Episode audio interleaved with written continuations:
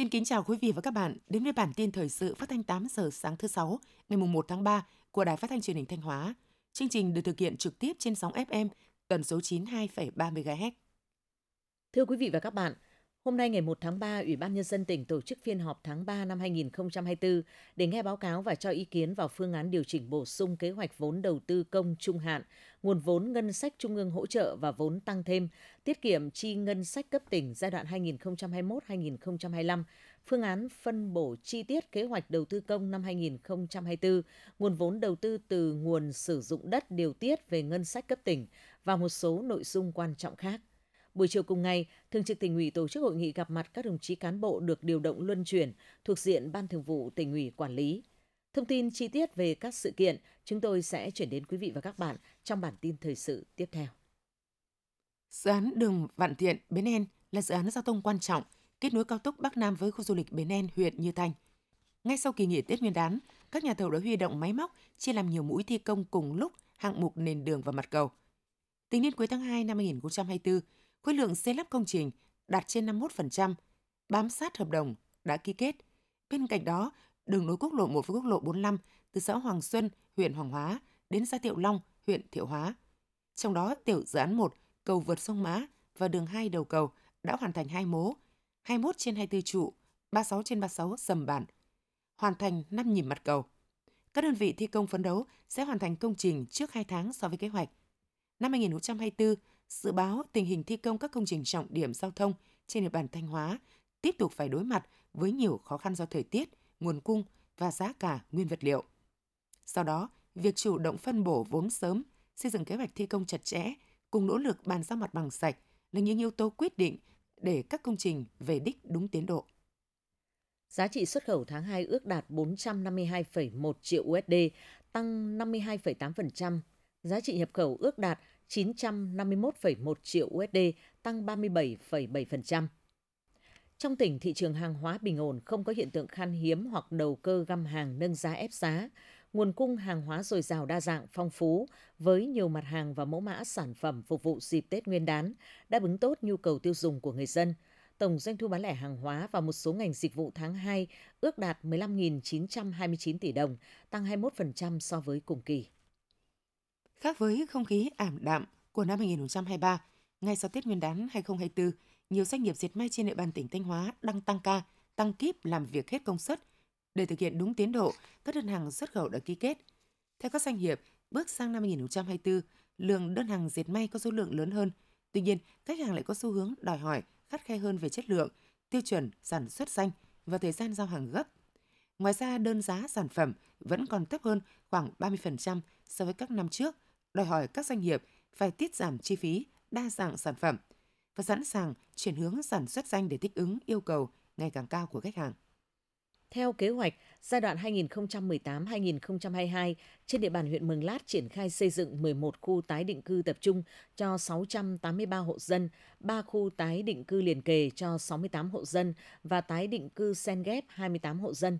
Tuy nhiên, trong số 11 dự án tái định cư tập trung mới chỉ có 6 dự án hoàn thành. Nguyên nhân một phần do định mức hỗ trợ hiện tại không đảm bảo để thực hiện. Cụ thể, qua khảo sát xây dựng dự toán có 6 trên 8 dự án đã được Hội đồng Nhân dân tỉnh phê duyệt chủ trương đầu tư có thể đáp ứng được các điều kiện, dự toán không vượt tổng mức đầu tư. Còn hai dự án không có tính khả thi để thực hiện gồm dự án sắp xếp ổn định dân cư cho các hộ dân bản tung, xã Trung Lý và dự án sắp xếp ổn định dân cư cho các hộ dân bản Suối Lóng, xã Tam Trung. Ủy ban dân huyện Triệu Sơn vừa tổ chức lễ hội truyền thống đền nưa Am Tiên Xuân Giáp Thìn 2024. Sau nghi lễ rước nước và rước kiệu, các đại biểu, nhân dân và du khách thập phương đã được chiêm ngưỡng, thưởng thức phần biểu diễn trống, múa cờ hội, biểu diễn cổng chiêng và nghi lễ cao yết, đồng thời thực hiện nghi lễ dân hương trên lễ đường đàn tế, tưởng nhớ công đức của tiền nhân, các anh hùng dân tộc và cùng nguyện cầu cho quốc thái dân an, mưa thuận gió hòa, mùa màng tốt tươi, nhà nhà an lành, hạnh phúc. Thường trực Hội đồng họ Lê tỉnh Thanh Hóa vừa tổ chức lễ dỗ lần thứ 293 của vua Lê Dụ Tông và vinh danh học sinh họ Lê tỉnh Thanh Hóa đạt giải trong cuộc thi học sinh giỏi quốc gia năm học 2023-2024. Nhân dịp này, Thường trực dòng họ Lê tỉnh Thanh Hóa đã vinh danh trao thưởng cho 16 học sinh họ Lê Thanh Hóa, hiện đang là học sinh trường Trung học phổ thông chuyên Lam Sơn, đã đạt giải trong cuộc thi học sinh giỏi quốc gia năm học 2023-2024, chiếm 18,8% số học sinh giỏi quốc gia của tỉnh. Trong đó có 4 giải nhất, 4 giải nhì, 6 giải ba và 2 giải khuyến khích. Tổng số tiền thưởng đã trao trên 30 triệu đồng, trích trong kinh phí của Hội đồng họ Lê Thanh Hóa dành cho công tác khuyến học, khuyến tài. Tiếp theo là phần tin trong nước.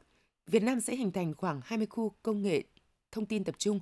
Đây là một trong những nội dung chính của quy hoạch hạ tầng thông tin và truyền thông thời kỳ 2021-2030, tầm nhìn đến năm 2050 vừa được chính phủ phê duyệt. Theo quy hoạch, Việt Nam sẽ định hướng phát triển công nghiệp công nghệ thông tin dựa trên công nghệ trí tuệ nhân tạo, dữ liệu lớn, chuỗi khối, điện toán đám mây, internet vạn vật, tăng cường ứng dụng mạnh mẽ công nghệ số trong mọi lĩnh vực của đời sống kinh tế xã hội để hình thành công nghiệp số. Theo lãnh đạo Tổng cục Thuế, hiện người bán hàng phải đóng thuế giá trị gia tăng và thuế thu nhập cá nhân nếu có doanh thu từ kinh doanh trực tuyến trên 100 triệu đồng mỗi năm. Tuy nhiên hiện nay cơ quan thuế không dễ quản lý các nguồn thu, xác định đối tượng nộp thuế, căn cứ tính thuế, phân biệt rõ loại thu nhập, kiểm soát giao dịch kinh doanh dòng tiền trong thương mại điện tử.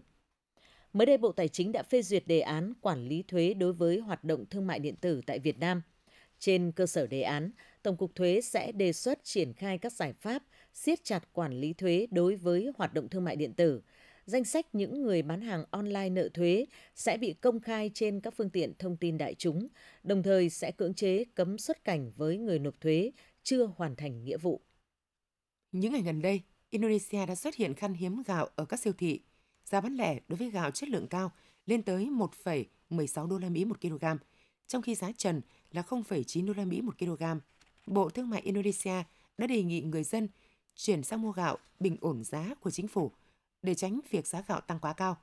Trong bối cảnh mùa thu hoạch chính vụ chưa bắt đầu và tháng lễ Ramadan của người Hồi giáo sẽ bắt đầu vào giữa tháng 3, nhu cầu lương thực sẽ tiếp tục tăng mạnh. Tham tán thương mại Việt Nam tại Indonesia cũng dự báo sau đợt mở thầu mua 500.000 tấn gạo ngày 17 tháng 1, các doanh nghiệp xuất khẩu gạo Việt Nam đã thắng thầu cung cấp hơn 300.000 tấn. Chính phủ Indonesia sẽ tiếp tục sớm mở tàu mua thêm gạo. Theo đó, các doanh nghiệp xuất khẩu gạo Việt Nam cần theo dõi sát thông tin thị trường này, đồng thời tận dụng, tranh thủ cơ hội xuất khẩu gạo sang Indonesia ngay trong những tháng đầu năm. Trong số 60 quốc gia có khả năng bán tín chỉ carbon từ rừng, Việt Nam lọt top 15. Nước ta có thể bán 40 triệu tín chỉ carbon, thu về khoảng 5.000 tỷ đồng mỗi năm. Sau 3 năm thực hiện chiến lược phát triển lâm nghiệp Việt Nam đến năm 2030, tầm nhìn đến năm 2050, diện tích rừng hiện nay của nước ta là 14,79 triệu hecta, tỷ lệ che phủ rừng ở mức hơn 42%, giá trị sản xuất tăng ổn định ở mức 4,6%, có năm cao hơn 6%, thu dịch vụ môi trường rừng gần 11.000 tỷ đồng. Chính phủ vừa ban hành nghị định số 24 quy định chi tiết một số điều và biện pháp thi hành luật đấu thầu, trong đó riêng lĩnh vực y tế, bệnh viện được lựa chọn báo giá cao nhất phù hợp với khả năng tài chính và yêu cầu chuyên môn làm giá gói thầu. Quy định nêu trên góp phần giúp cho bệnh viện lựa chọn được hàng hóa có chất lượng tốt, phù hợp với nhu cầu chuyên môn và khả năng tài chính của mình. Ngoài ra, để bảo đảm phù hợp với đặc thù mua sắm tại các cơ sở khám chữa bệnh, đặc biệt là các cơ sở ở vùng sâu vùng xa, có ít nhân sự, Nghị định 24 cũng quy định có thể huy động giao việc cho các nhân sự có chuyên môn là các bác sĩ, dược sĩ, cán bộ quản lý hoặc mời các cán bộ thuộc Sở Y tế, Bộ Y tế tham gia tổ chuyên gia, tổ thẩm định để thực hiện hoạt động mua sắm. Ekip của Bệnh viện Từ Dũ vừa hoàn tất việc mổ lấy em bé khi được 37 tuần tuổi. Bé nặng 2,6 kg, thở khí trời tốt, không cần can thiệp y tế nào. Được biết, em bé từng được can thiệp thông tim ngoạn mục vào tuần thứ 29. Như vậy đây là ca thứ hai mổ bắt em bé thành công sau khi được Bệnh viện Nhi Đồng 1 và Bệnh viện Từ Dũ can thiệp thông tim cho trẻ khi còn ở bào thai. Theo thông tin từ Bảo hiểm xã hội Việt Nam, đến nay 100% cơ sở khám chữa bệnh bảo hiểm y tế đã triển khai khám chữa bệnh bảo hiểm y tế bằng căn cước công dân gắn chip. Như vậy, người dân không còn phải mang thẻ bảo hiểm y tế giấy đi khám chữa bệnh. Cả nước đã có trên 60,2 triệu lượt tra cứu thành công thông tin thẻ bảo hiểm y tế bằng căn cước công dân gắn chip, phục vụ làm thủ tục khám chữa bệnh bảo hiểm y tế. Hiện nay, số lượng xe vi phạm bị tạm giữ sau các đợt cao điểm tuần tra kiểm soát vừa qua đang khiến nhiều bãi xe trên địa bàn tỉnh bị quá tải, dẫn đến nhiều khó khăn trong công tác bảo quản bảo vệ môi trường và phòng ngừa cháy nổ. Hành vi bỏ phương tiện khi vi phạm giao thông xuất phát từ sự thiếu ý thức, coi thường pháp luật của một bộ phận người dân. Trong khi đó, việc tiêu hủy những phương tiện vi phạm cũ nát này gặp nhiều khó khăn bởi các chất thải từ phương tiện như ắc quy, pin, đèn sẽ gây ô nhiễm môi trường nếu không được xử lý đúng cách. Thông tin vừa rồi cũng đã khép lại chương trình thời sự của Đài Phát thanh Truyền hình Thanh Hóa. Xin kính chào và hẹn gặp lại quý vị và các bạn trong những chương trình sau.